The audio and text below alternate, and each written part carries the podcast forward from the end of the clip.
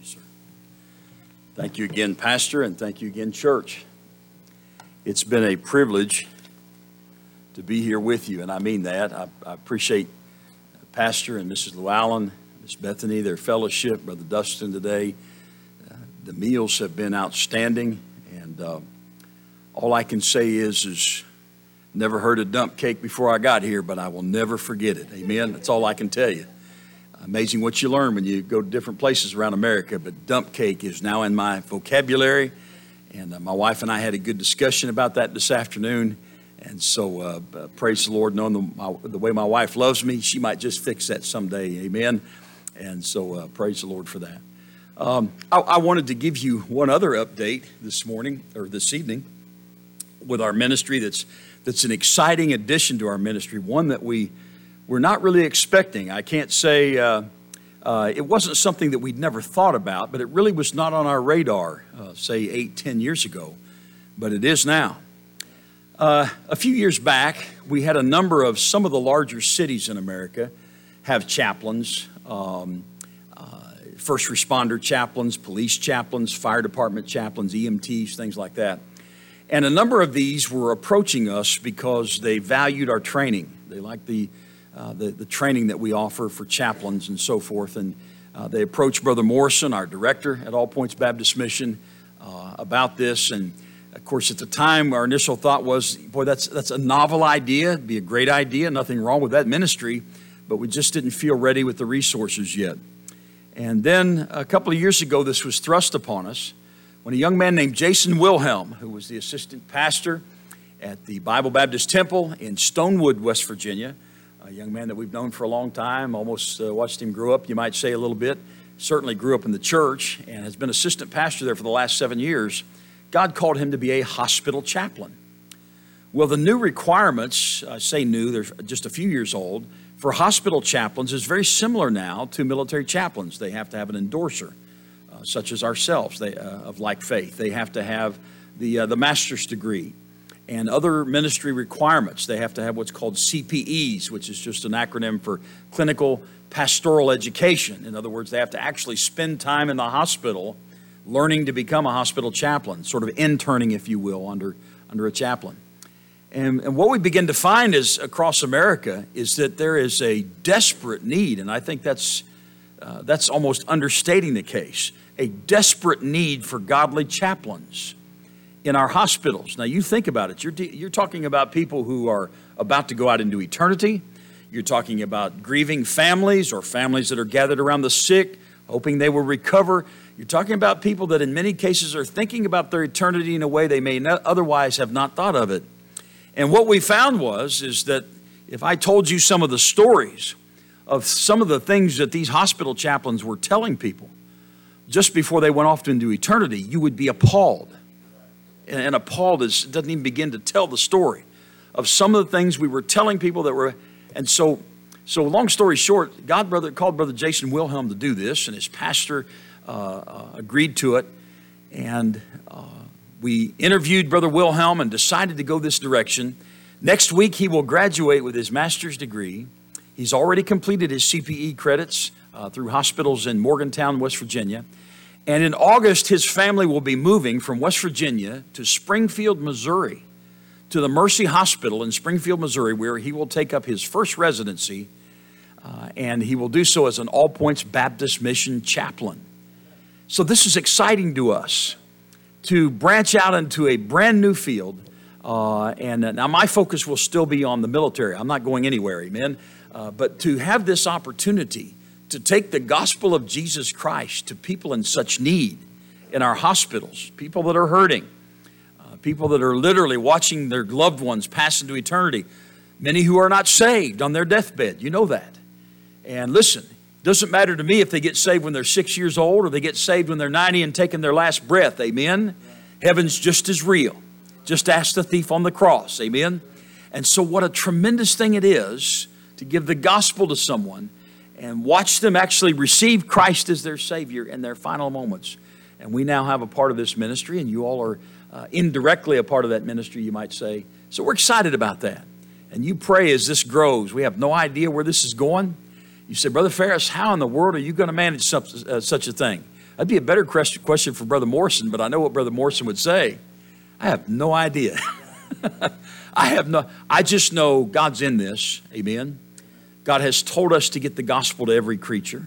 Isn't that right? Don't get cold on me now. That, that's, that, that command was given to the church. Last thing Jesus said before he ascended into heaven is that ye shall receive power after that the Holy Ghost has come upon you. Now, why will we receive power? Why would we do that? So we can flop around on the floor like a half dead fish and say, hoo ha, hum, blah, blah, blah. No, not hardly.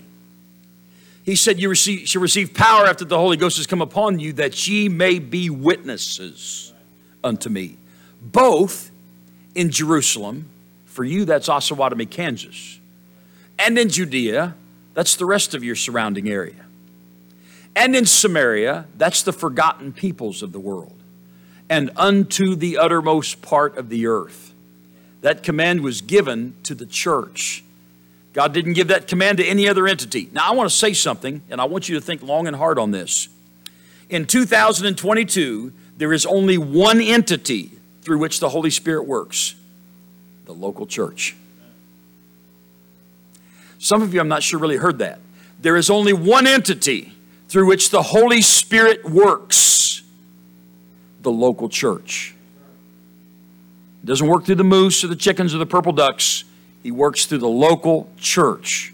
Now, I'm not against community organizations and, and, and, some of the good community things they do, but God did not call us to be a humanitarian organization. Now, that doesn't mean we can't do humanitarian things. We have a missionary right now, Brother Jonathan Skeen, who is in the Ukraine. God has called him to Russia. He is in the Ukraine right now. To date, to date, if you go on All Points Baptist Mission website, you'll see there's a place you can give to this. Over 300, excuse me, $300,000 has been given to All Points Baptist Mission, which goes to the Skeen family for the purpose of buying food and blankets, medical supplies to meet the needs of the Ukrainian people. Oh, by the way, we're giving them the gospel while we do it. Amen. Praise God. So if we can do some humanitarian work along the way, fine but that's not the purpose of the church. Amen? And so uh, uh, I don't want you to think we're anti humanitarian. We're not. We're for it. But the primary focus is the gospel.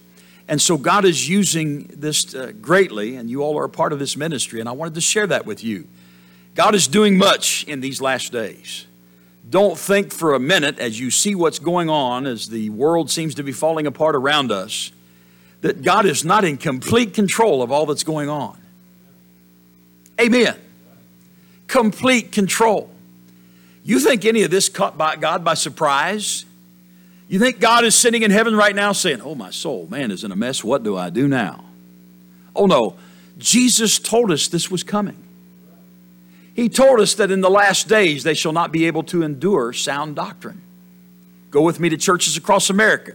The Sunday night attendance is about half of the Sunday morning attendance in most churches, and the Wednesday night attendance is almost gone in a lot of churches across America because we'd rather do anything than do something for God.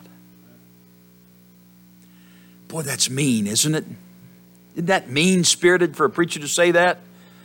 I'm saying to you, church, the, I'm speaking to the hope of America. The hope of America is not on Capitol Hill, it's on Calvary's Hill.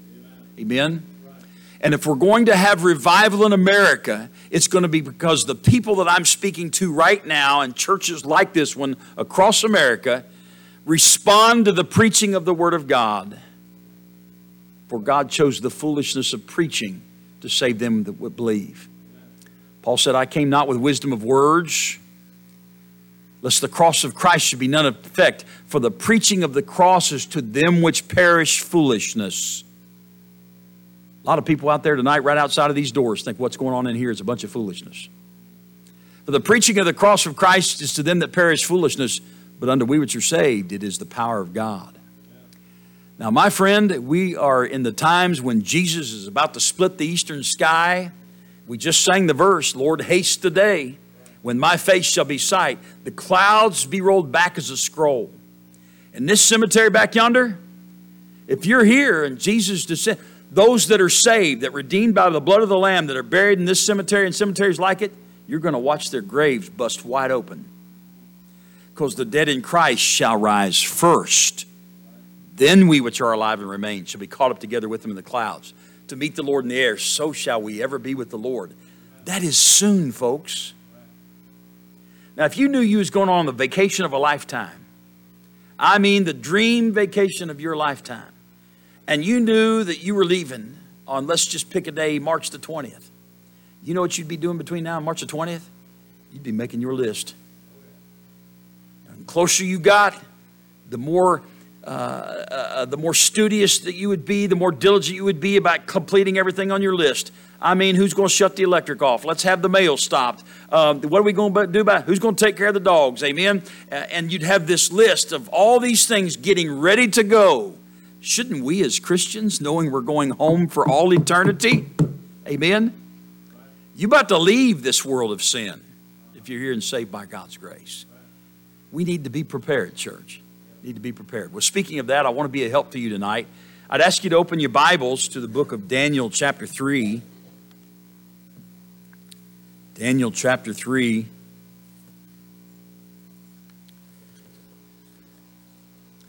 A very familiar event in the Bible that took place, for which with many of you could probably tell the story. We're not going to retell the story tonight by any means. We just want to take a magnifying glass look at one little section of this, but you know what's going on in Daniel chapter 3. there was a king called Nebuchadnezzar who reigned over Babylon. And of course, when they finally took Judah captive, the Babylonians at this time were the most powerful nation on all the earth. And Nebuchadnezzar was the most powerful king in all the earth. Daniel had seen a vision, in fact, of a, of a statue of a man, and the head was made of gold. And we know that was the Babylonian Empire. We know that the chest and the arms were made of silver. We know that that was the dual kingdom of the Medians and the Persians, which came after the Babylonians. We know that the, the uh, uh, uh, stomach and the girded part was made of brass. That was the Greek Empire of Alexander the Great, great, described clearly in the book of Daniel. We know that the legs that were made of iron, which are the divided Roman Empire, the Eastern Greek Orthodox side and the Western Roman Catholic side.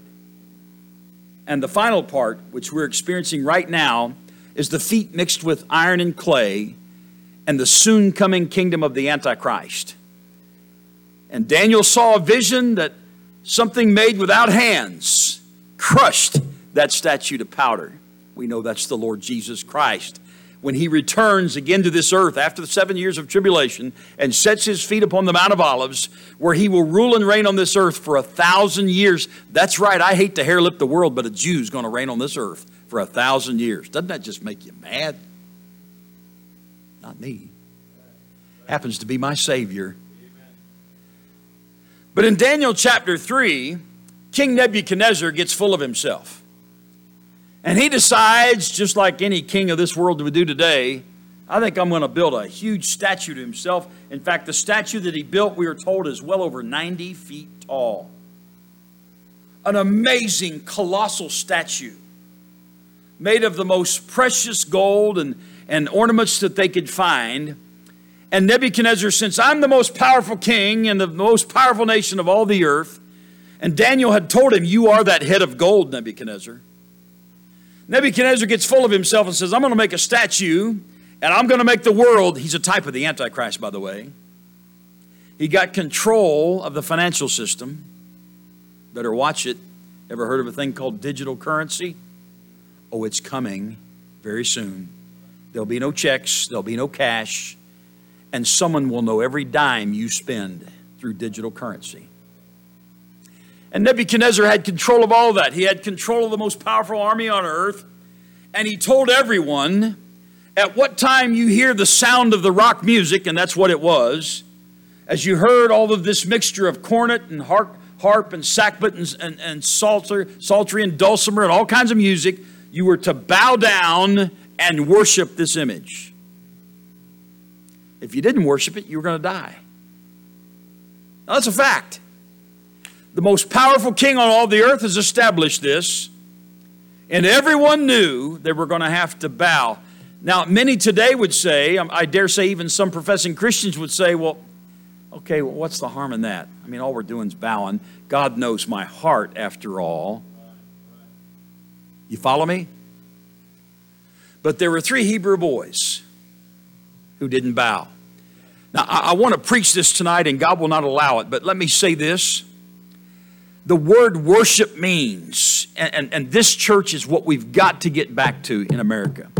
The word worship literally means, in the Hebrew, if you want to look it up or anything else for that matter, the word worship means to prostrate oneself in order to give homage to a deity. That's what the word worship means. The Muslims have the Baptists whipped all to death on this one. And think about it, they worship a false God who is dead. Muhammad is still in the tomb. My God got up the third day. How about you? But they at least understand one thing worship means to bow. And how many services am I in Sunday morning, Sunday night, Wednesday night, revival meetings across America where the pews stay full, the altar stays empty? Oh, we're singing, and singing's good. Praise is good, but praise is not worship. It's not the same thing. Giving is good, but giving is not worship. Praying is good, but praying is not worship. Praying means, and I can prove this to you from Genesis to Revelation, anytime you find anybody worshiping God, they're on their face. That's why everywhere Abraham went, he built an altar. You with me, church? Don't look at me like you're lost now. I want to be a help to you tonight. But these three Hebrew boys didn't bow, they didn't worship. How do you know they didn't worship? They didn't bow. They played the music and they didn't. Everybody else bowed, but they didn't. You with me now? Now that's where we are, and we pick up the story in verse number 14 of chapter 3. If you have that and you're able, would you please stand to honor the reading of God's word? Daniel chapter 3, beginning in verse number 14. We're just going to read a few verses, make our prayer, and then I'll have you seated. The Bible says, Nebuchadnezzar, verse 14, Nebuchadnezzar spake and said unto them, Is it true, O Shadrach, Meshach, and Abednego? Now re- remember, their real names were Hananiah, Azariah, amen, and Mishael.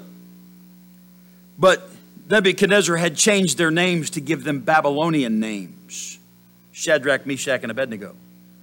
Nebuchadnezzar spake and said unto them, Is it true, O Shadrach, Meshach, and Abednego? Do not ye serve my gods, nor worship the golden image which I have set up? Now, if you be ready, that at what time ye hear the sound of the cornet, flute, harp, sackbut, psaltery, and dulcimer, and all kinds of music, ye fall down and worship the image which I have made well.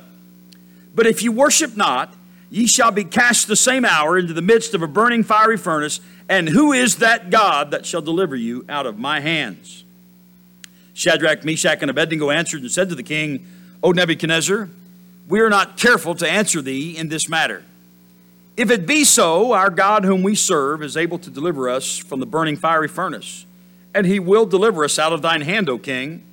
But if not, be it known unto thee, O king, that we will not serve thy gods nor worship the golden image which thou hast set up. Now, I want to focus our attention tonight on the very end of verse 17 and the first three words of verse 18. He, they say, just read the whole verse 17 just so we have context. If it be so, our God whom we serve is able to deliver us from the burning fiery furnace. And he will deliver us out of thine hand, O king. But if not, I want to preach to you for a few minutes on those three words. We know God is able, just like Shadrach, Meshach, and Abednego. No, He's able. They said so. But if not, Heavenly Father, I thank you for Victory Baptist Church. Lord, they have been very kind to me. The, the fellowship has been good. The Spirit has been sweet.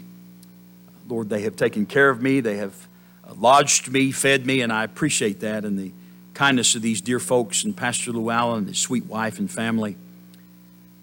But now, Lord, for a few minutes, we need help. Holy Spirit, our faith in these days is being shaken on every hand. We need you to strengthen us, Lord, for without you, we already know we can do nothing. Would you increase our faith tonight, Lord?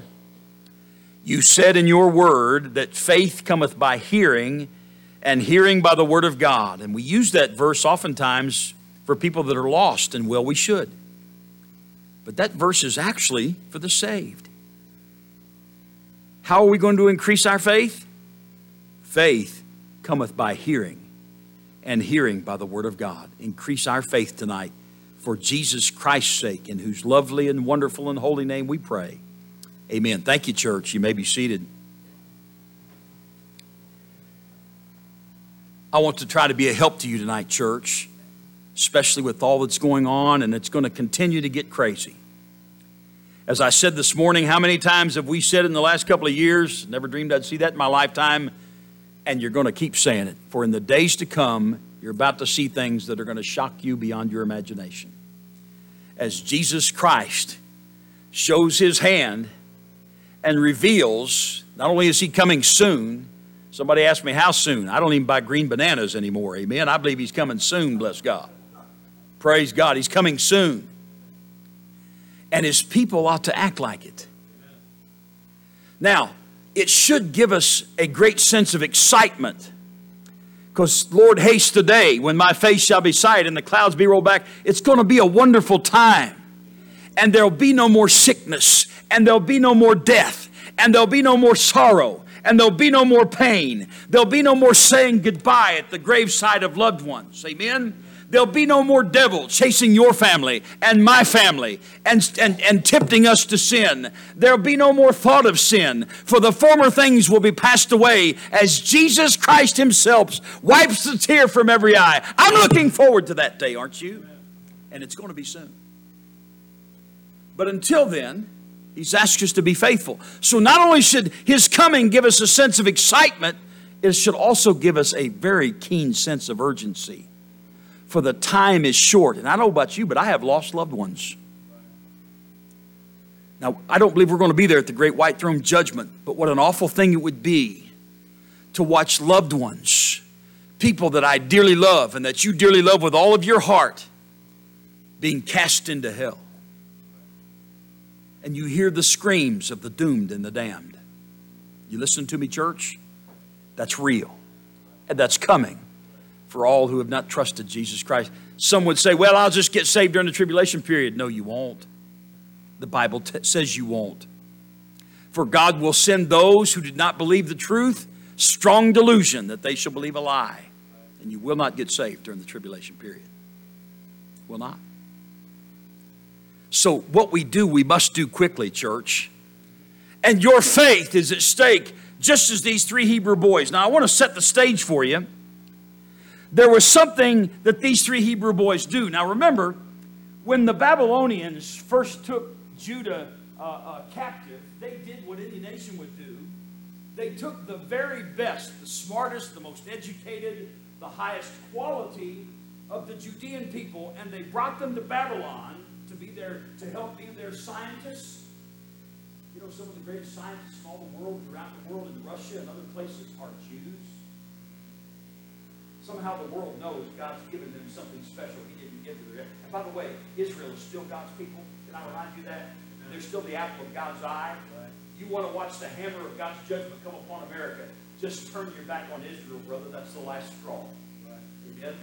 You just don't mess with God's people. And so these nations would take the very best and most educated, of whom were four men in particular Daniel, whom they named Belteshazzar, or they named Daniel. His, his, his Jewish name was Belteshazzar. And then Shadrach, Meshach, and, again, uh, and Abednego. These were men who were learned in Jewish law. Now, there were two things that these men absolutely knew right now at these verses we just read in Daniel 3, verses 14 through 18. They knew the very first of the commandments is, Thou shalt have no other gods before me. And they knew that the second commandment, they knew it clearly. They could teach it to you. They knew the second commandment was, Thou shalt not make any graven images, neither shalt thou bow down thyself to worship them. They knew that. So there was what they knew, but then there was what they saw. Nebuchadnezzar is the most powerful king on earth. You're bound and guarded by powerful soldiers. There's no getting out of this. They know they're about to be thrown into a burning, fiery furnace and meet a horrific death. They know that. Sometimes in life, church, and what we see a lot of going on around America today and on your 11 o'clock news, and I don't recommend you spend a whole lot of time watching that, amen, unless you just have depression pills sitting right next to you nightstand, because you'll certainly after watching the 11 o'clock news. Turn that stuff off and get your Bible and find out what's going on. By the way, the most up-to-date book in all the world is that Bible. Amen? There's questions in there. I count over 30 questions in the 38th chapter of the book of Job that scientists still cannot answer today. There is no more up-to-date book than the Bible. Want to know what's going on? Get in here. And you'll find out exactly what's going on and why. And it'll bring comfort into your heart and peace and increase your faith. So there was what the Hebrew boys knew. If we bow, that's direct disobedience to God's word. But there was what they saw. If we don't bow, we're going to die a horrible death. Christian friend, there's much that you see today that perplexes you. And what you see sometimes brings you into conflict with this book. So, what are you going to do? What are you going to do? Amen? Well, of course, we pray for God to deliver us, just as they did. Now, let's state a simple fact.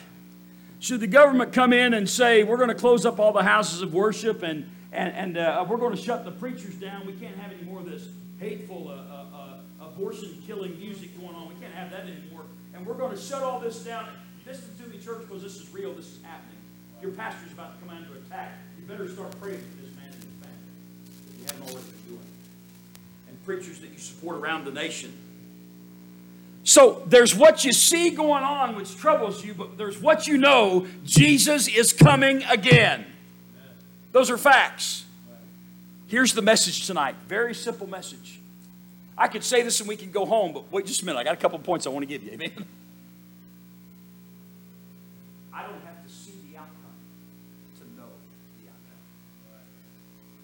Let me repeat that, child of God. Let that sink in deep. You don't have to see the outcome to know I said this morning, I don't know what's going to happen with the stock market, with COVID, and with government, who's going to win the next election. I can't, I'm not a prophet nor a son of a prophet. I can't tell you with any certainty any of those things. But what I can tell you with all certainty is that Jesus Christ is coming again. That ought to encourage you. Now, I want you to hold your finger in Daniel 3, and we're going to go a couple other places. We'll come back to Daniel 3. Hold your finger there. Go with me to Romans chapter 8 first. Let's just establish a fact that we can sink deep into our hearts. Message tonight is really for the child of God. Romans chapter number 8. Now, the verses that we're about to read, the Bible asks some questions. And, church, I want to encourage you to do something in your Bible study if you're not already doing so. Anytime the Bible asks a question, answer it. But here's the caveat always answer it with more Bible. Not with Dr. Tinkling Cymbal and Sounding Brass's commentary. Okay? Don't look that up. He doesn't know either. Amen? You don't believe that? Just spend some time in commentaries, which are written by commentators. Commentators. Think about that. You might have some fun. Amen? And if you go to some of the most difficult passages in the Bible, you know what you find when you go to the commentators? They had trouble with it too. they don't know either. They tell some really funny stories sometimes that'll really make you laugh. But what I'm saying to you is, is anytime the Bible asks a question, child of God, answer it.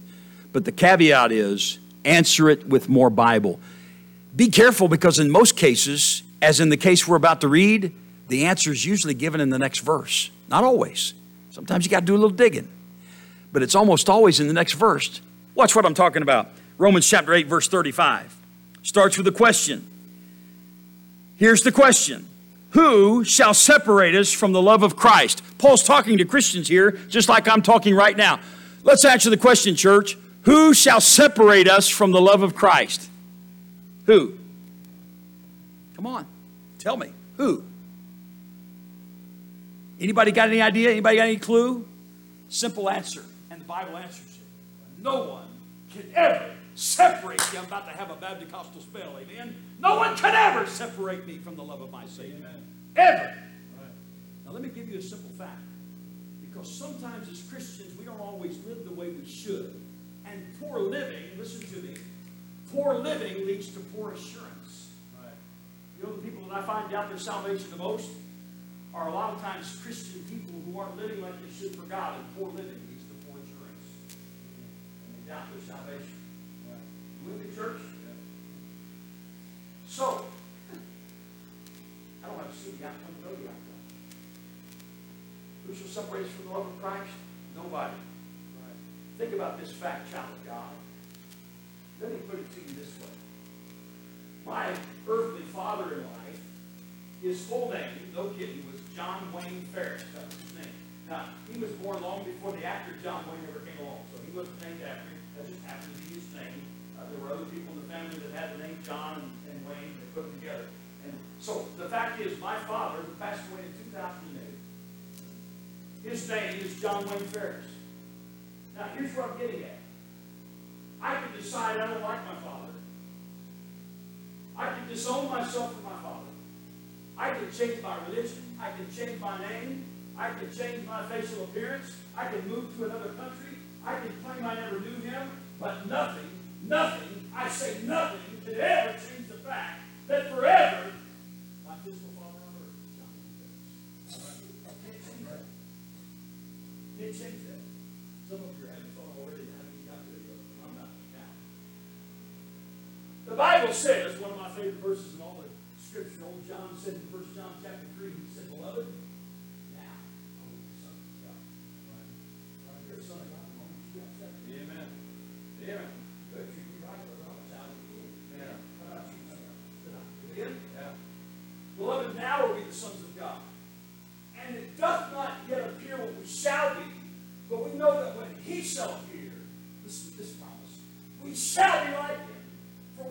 see him as he is. I don't know what that looks like, but I don't have to see the outcome to know the outcome. Here's my point. We said, who can separate us from the love of God? Now, there are two things you need to realize as a Christian, just like with my father. With my father, there were times, especially as a teenage boy, when I thought I knew everything. Amazing how ignorant your parents are when you're a teenager. Amazing how ignorant your parents are. You went to church, the 18, 19, 20 parents.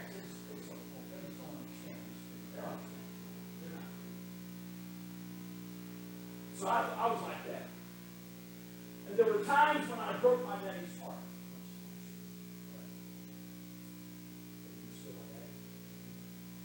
You see, there is sonship and there is fellowship. There are times, because of my stupidity, when Pastor I broke fellowship with my father. It wasn't as sweet as it should have been. Amen.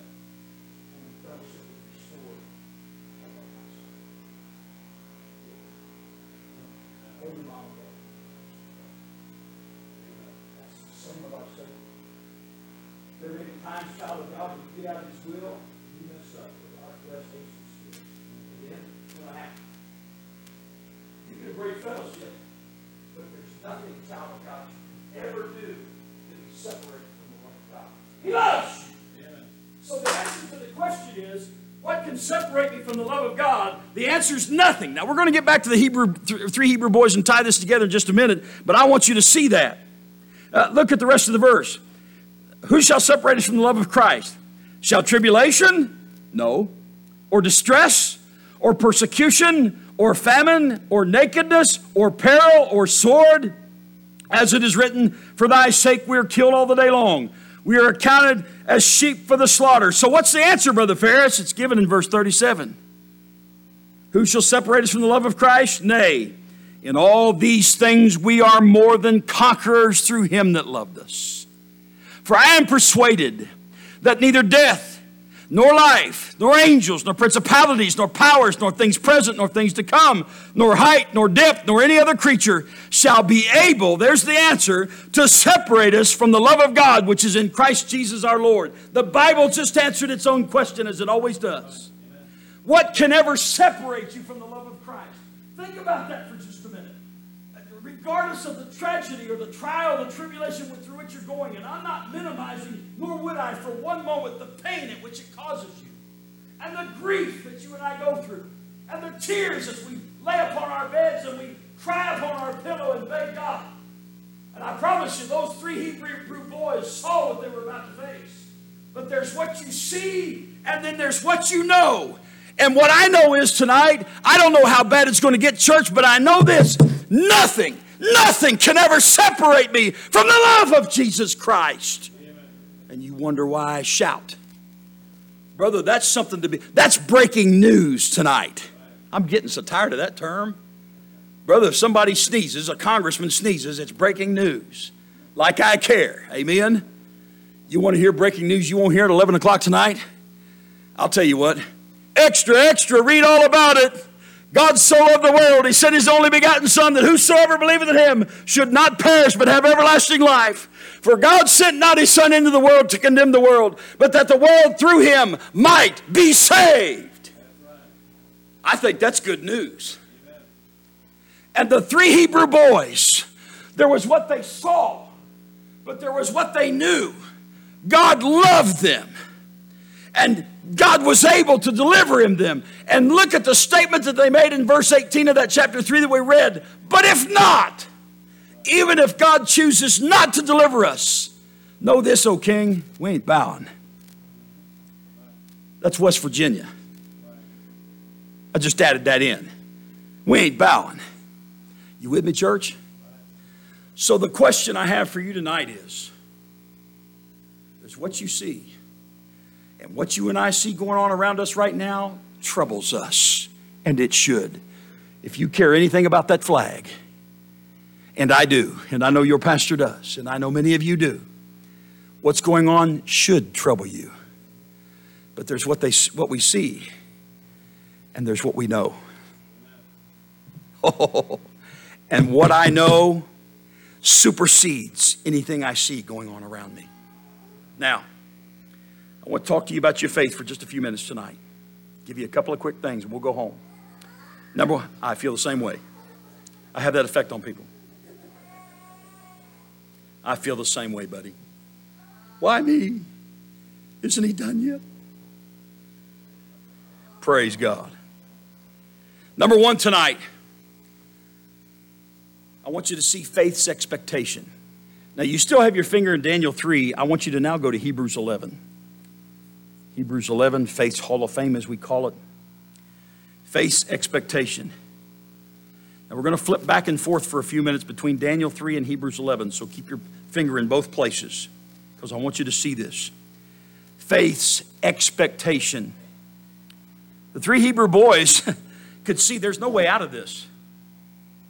And how many times have you looked on your news recently and thought to yourself, we have passed the point of no return in America, and I believe we're close on the precipice. We can still have revival by God's grace because the Holy Spirit is able. Amen? I believe that. But if not, if God chooses to bring his hand of judgment upon America, and we're already beginning to see it, amen. You think weather patterns have been bad the last 15 years, wait and see what's coming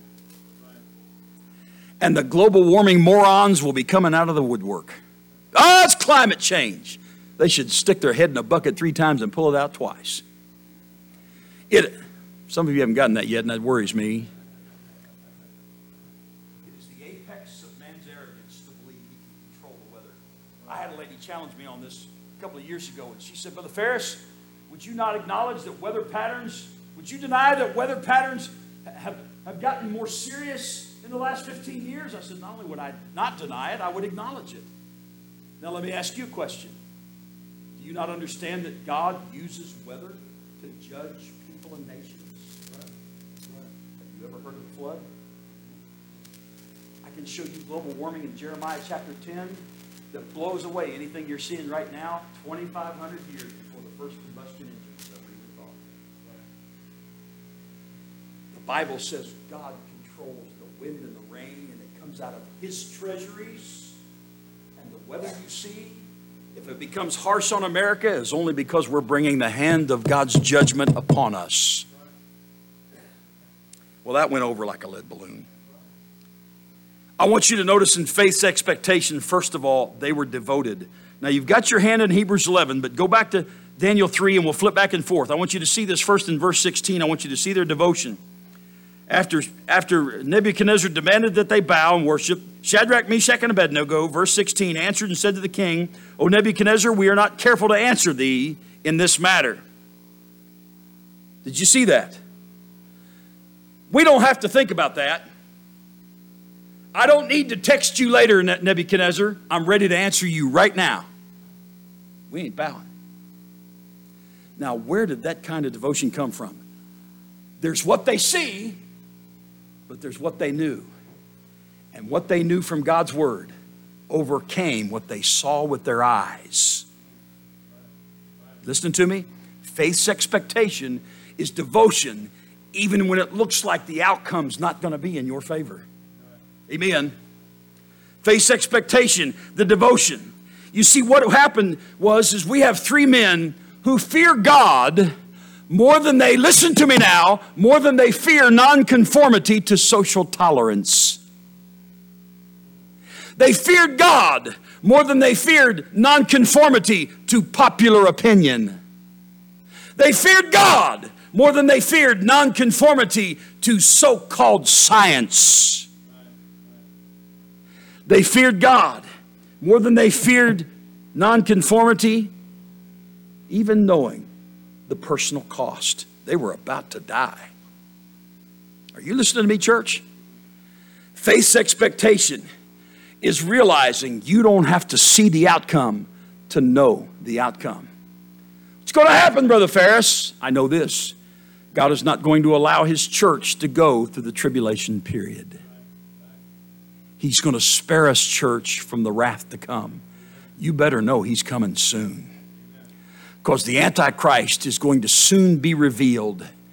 And before that happens, those of us who are saved by God's grace will be taken out of this world. Those that are left behind, I feel very sorry for them, for their end is doom and damnation. You listen to me, church? There's what we see, and it troubles us, and it should but there's what we know Jesus is control. What's going on is exactly what he said was going on, as it was in the days of Noah, so shall it be in the coming of the Son of Man, eating and drinking and marrying and giving in marriage, more concerned about entertainment and the comforts of this life than anything God has to say. Does that sound like 2022? You don't believe that? Read Timothy, where it says in the last days, perilous times shall come. And he lists 20 things in that list. Tell me we're not living in those days disobedient to parents, unthankful, which comes right before unholy. Now, I don't go to fast food joints much, but when you do, can you remember the last time somebody said a genuine thank you? I can't. You go to that first window, you know, and, and, and you give them a $20 bill, and they have to give you back $11.39, and they're trying to figure out now, wait a minute, what's the computer say? And they hand you the money, and they say, Here. Am I accurate? For when was the last time somebody counted your change back to you and said 21 cents makes 9 and 1 is 10 and 10 is your 20? Right. When was the last time? Now, if it happened, praise God. It doesn't happen much, though, does it? Right. So I, I, I sit there thinking to myself as they say, here. Oh, oh, it's the second window where you say, thank you. We really appreciate your business coming in. Is that what you hear? They stick the bag out. Here. You wanted to catch up? It's what it feels like, right? If they even ask you that at all. Is that right? And you better get out of here quick because I got to wait on the next guy. You with me? Unthankful, unholy.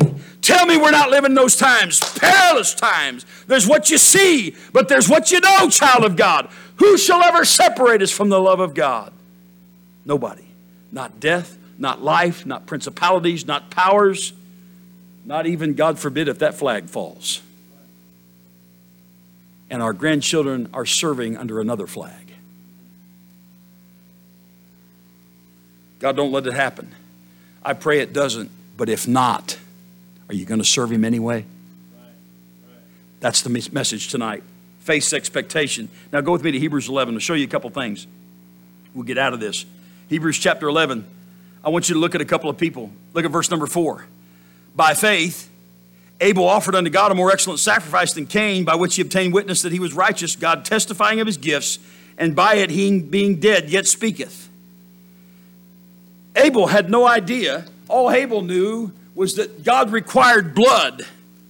So I'm just going to obey God, and that's why God accepted Abel's sacrifice and not his brother Cain's. It's not because he loved Abel more than Cain. It's not because he was showing favoritism to Abel. It was because Abel was obedient to the command that it takes blood, and without the shedding of blood, there is no remission. Thank God for his son shed blood on Calvary. Amen. How about uh, how about O Enoch in verse five? By faith, faith's expectation. He was translated that he should not see death. Why? He was not found because God translated him, for before his translation, he had this testimony that he pleased God. We could go on and on Noah, Abraham, and the rest. You see, they were devoted. Hold your finger in Hebrews 11 and go back to Daniel 3, and I want you to see this now. They were devoted, but they were also determined. Face expectation requires not only devotion, church, but it requires determination. Look with me at verse 7 or 17 of Daniel 3. Now, they said they won't be careful to answer him in this matter, but verse 17 says, If it be so, our God whom we serve is able to deliver us from the burning fiery furnace, and he will deliver us out of thine hand, O king. That's pretty interesting. How did they know that? How did they know that? Did you know that Jesus Christ, that, the name, the Son of God, is never mentioned in the Bible until Daniel chapter 3. Nobody on earth, not even the Hebrews, ever used the term Son of God. You can check me out. Until Hebrews chapter 3, or Daniel chapter 3, when a heathen king named Nebuchadnezzar looked down into that fire and said, I see a fourth man walking around and he looks like the Son of God. How did Nebuchadnezzar know it was the Son of God? Nobody had ever used that term before. Because, brother, when Jesus shows up, everybody, even the heathen, are going to know. They're going to mourn when they see him whom they have pierced. Face expectation is being devoted and saying, God's able to deliver us, but if not, I'm saying to you tonight, child of God, you have a burden. Is God able to, you, to deliver you from that burden? You know the answer to that question. Yes, He is. It may seem impossible to you. Your circumstances right now, you may say to me, Brother Ferris, I know God's able, but humanly speaking, it looks impossible. I, I might even agree with you. Humanly speaking, maybe your situation, whatever it may be, child of God, may look impossible. you know He's able? You believe that tonight? Amen. Then pray for His deliverance. Right. But add this to your prayer. God, I know you're able to deliver me. But if not, but if not, I'm going to serve you.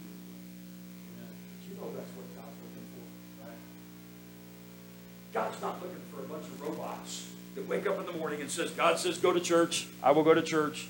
God says, read my Bible. I will read my Bible. God says, pray. I will. That's not what God wants. Right? I've been married for 40 years. You know what I love about my wife? She tells me she loves me all the time, but she never has told me I would know.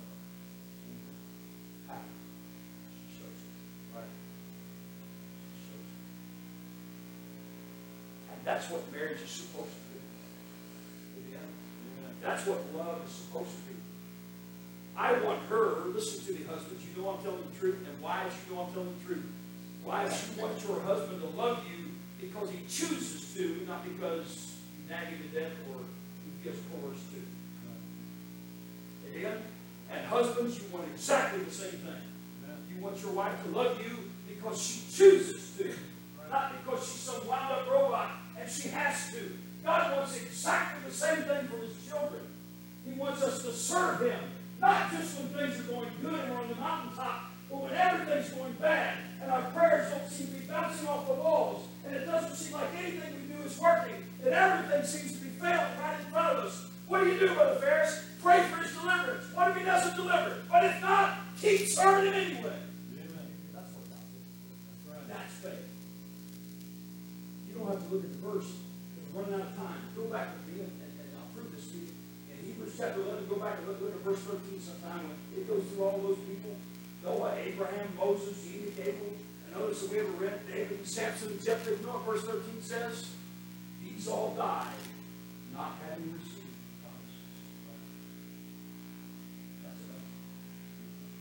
All of these people in faith, all of that, died, God had given them great promise. Abraham Saw his son Isaac born. He saw the getting fruits of it. But Abraham never got to live to see the Savior come out of his loins. You listening to me? These all died not having received the promises, but they trusted God anyway. I'm telling you, church, you're about to be shaken like you've never been shaken before. Any of us can stand on the mountaintop and shout that everything's going good. But show me where you are when the world's being shaken and your faith is being shaken. Are you going to stand there and say, God, but if not, I'm going to serve you anyway? Tell you right. You know the story well, so I use John chapter 8. When Jesus raised his from the dead, you know what happened. And Jesus loved Lazarus. He loved Lazarus and his two sisters, Mary and Martha. Bethany was a place that Jesus frequented because fellowshiped with him and they loved Jesus and he loved them.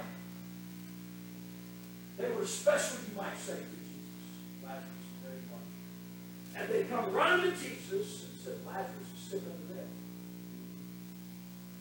Now, we know that Jesus was well able to heal him. Amen? I think that's, that's kind of proven. All Jesus, he didn't even have to go to Bethany. All Jesus had to do was think it. And Lazarus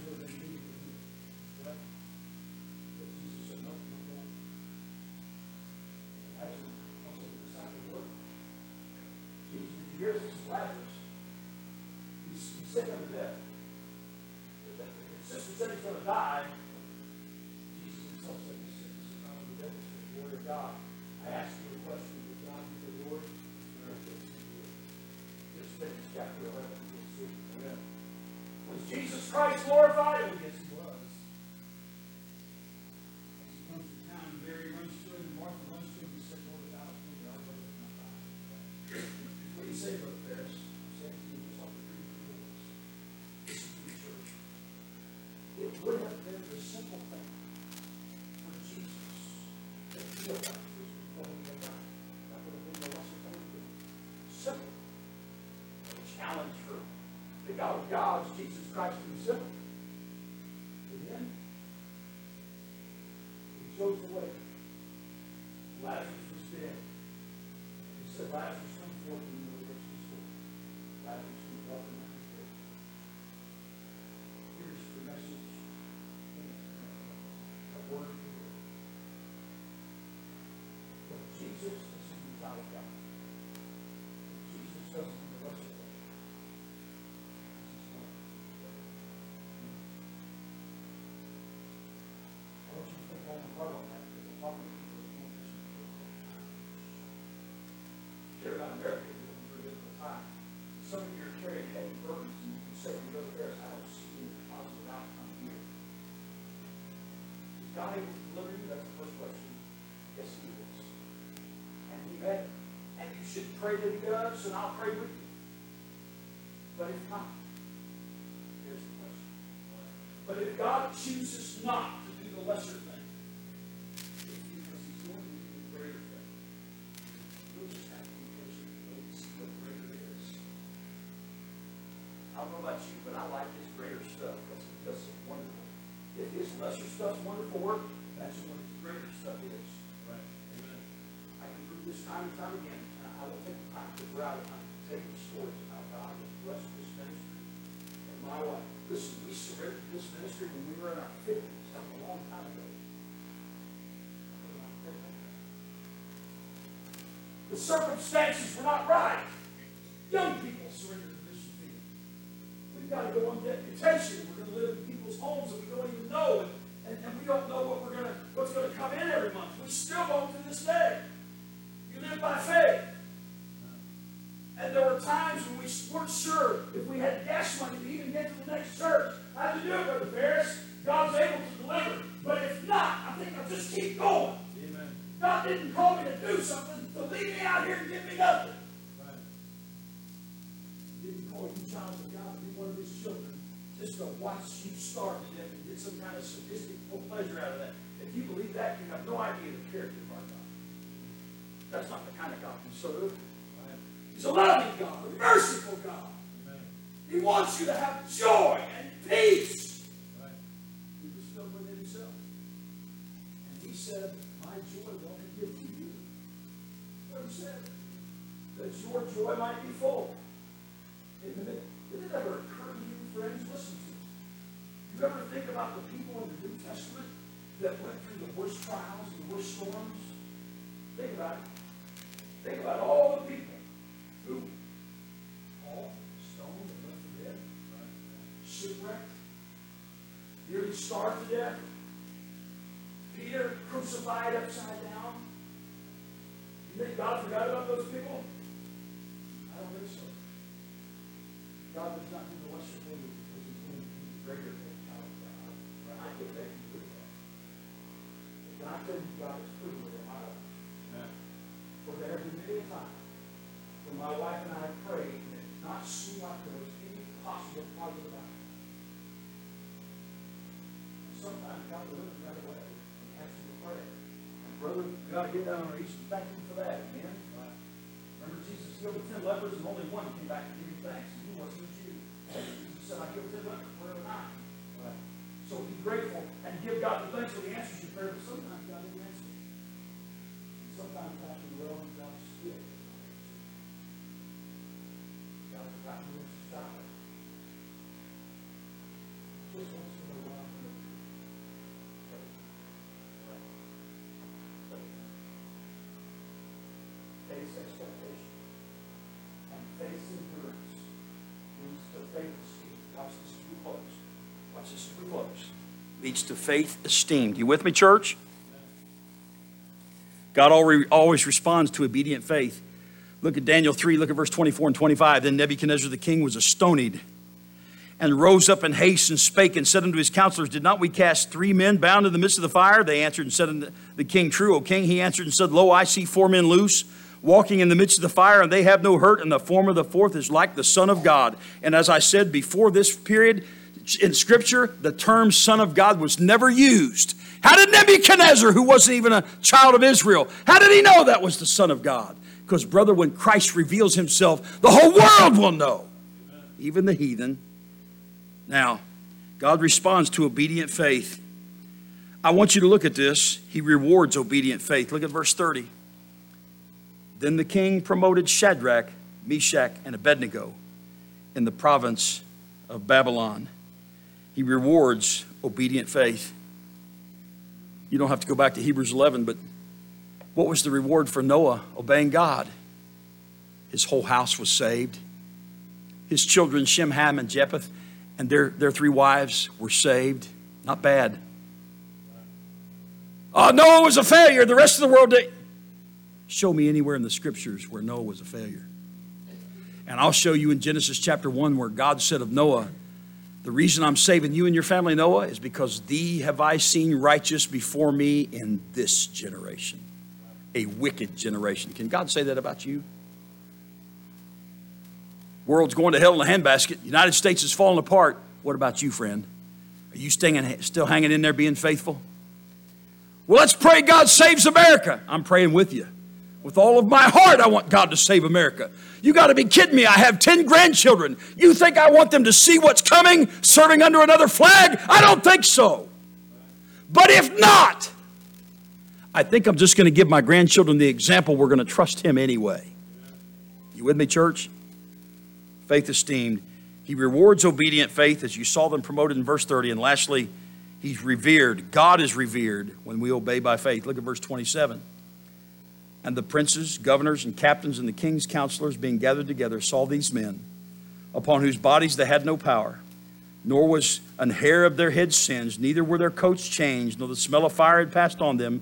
Then Nebuchadnezzar spake and said, Blessed be the God of Shadrach, Meshach, and Abednego, who hath sent his angel and delivered his servants that trusted in him, and have changed the king's word and yielded their bodies, that they might not serve nor worship any God except their own God. You see, there's what you see, and there's what you know.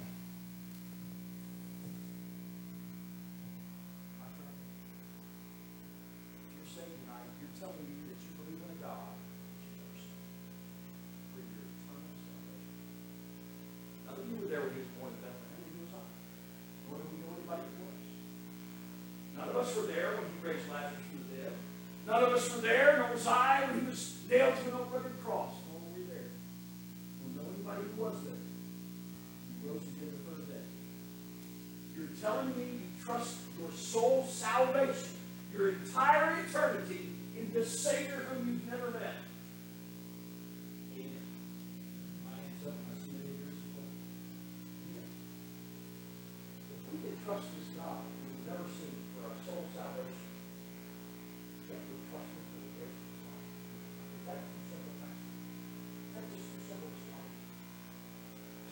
Him to know the next doesn't look good? I agree, church. It doesn't look good for our country. And I heard for that. We have to pray that God spare our nation. Is He able to spare our nation? I believe He is. And I'll stand on the pulpit and shout it from the mountaintops. My God is able to save America. But it's not. America's gone too far. God chooses not to revive us. What if we do? Want to drop the flag? Go say, that's it, God. You pray for you, pray for you, you can respond. You're going to respond like Shadrach, Meshach, and Abednego. And tell the world, so you shake their fist at the church's face. Able to deliver us, world. But if not, know this, you're not going to and worship. I'm going to keep worshiping the Son, Jesus Christ. You encourage me.